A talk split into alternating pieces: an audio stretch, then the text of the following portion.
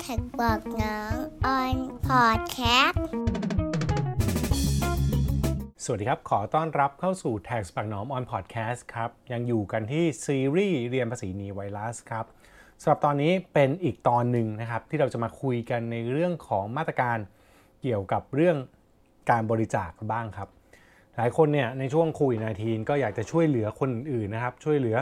เพื่อนๆ พี่ๆ น้องๆ ช่วยเหลือ คนไข้ช่วยเหลือผู้ประสบภัย ช่วยเหลือคนอีกหลายคนมากมาย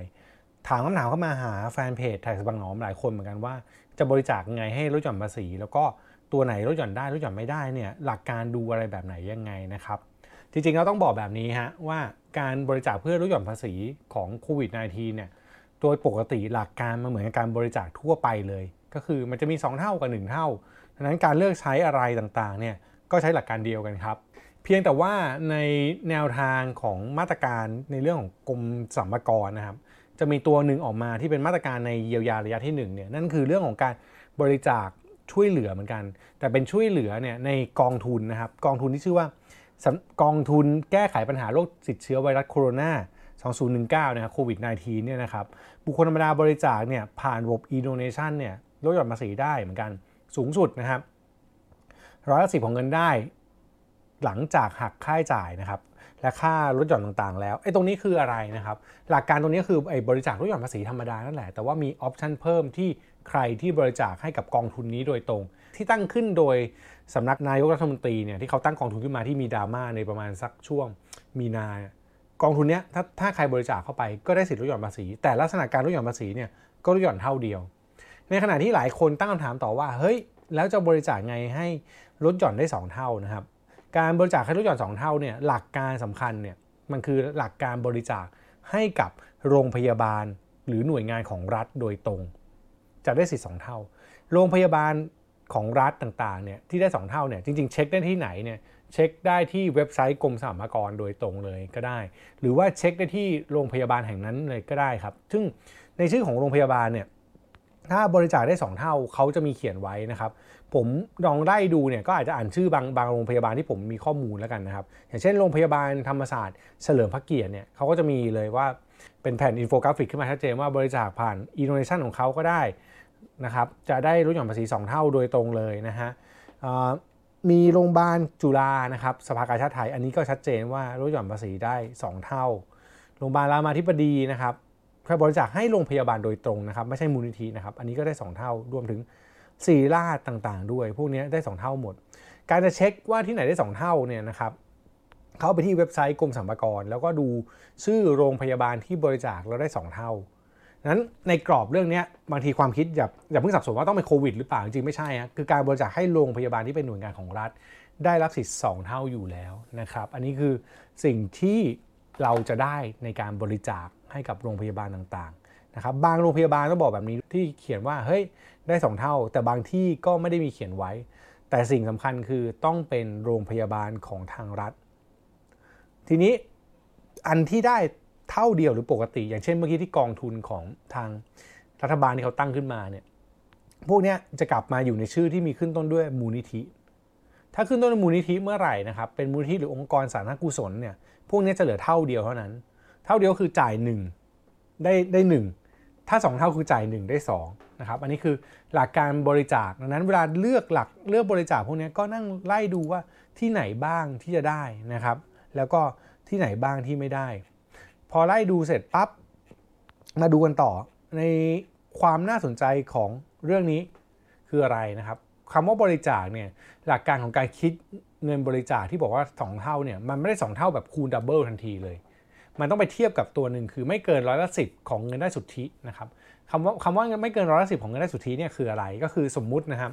สมมุติว่าผมเป็นคนทำงานคนหนึ่งเนี่ยผมได้ทั้งปี 1 ล้านบาทหักค่าใช้จ่ายไปละสมมติค่าใช้จ่ายคือเงินเดือนกันกับคำมนุษย์เงินเดือนก็ 1 ล้านหัก 1 0 0 0 0แสนเหลือ 9 0 0 0 0 0หักลดหย่อนส่วนตัว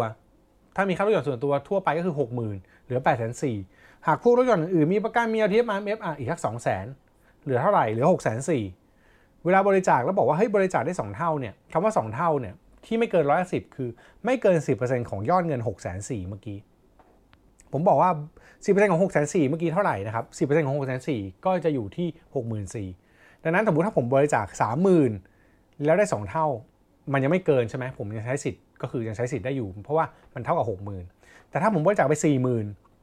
มันจะได้สิทธิ์สองเท่าคือแปดหมื่นแต่ว่าเพดานที่ผมใช้ได้เนี่ยมันอยู่ที่หกหมื่นสี่ ผมก็จะใช้ได้แค่หกหมื่นสี่เท่านั้น อันนี้คือสิ่งที่ต้องระวังของเพดานในการบริจาคนะครับ ในกรณีที่ 2 เท่าวิธีคำนวณมันจะเป็นแบบนี้ด้วย เงินได้สุทธิหลังหักค่าใช้จ่ายหักค่าลดหย่อนอะไรพวกนี้หัก 2 เท่าเสร็จแล้วเหลือเท่าไหร่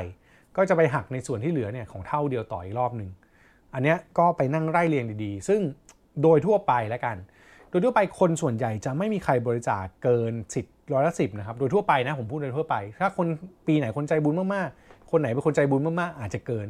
แต่โดยทั่วไปคนเราจะไม่ได้บริจาคเกินร้อยละสิบของเงินได้สุทธิตรงนี้อยู่แล้ว ก็อาจจะไม่ใช่ประเด็นที่ต้องกังวลไป แต่ว่าถือว่าเป็นความรู้ที่เรียนรู้ไว้เพิ่มเติม เพื่อที่จะได้ใช้ประโยชน์กับมันละกันนะครับอะทีนี้ยังไงต่อ พูดถึงเรื่องบริจาคต่างๆ แล้วเนี่ยข้อควรระวังของการบริจาคมันจะมี 2 เรื่องนะครับ เรื่องแรกคือ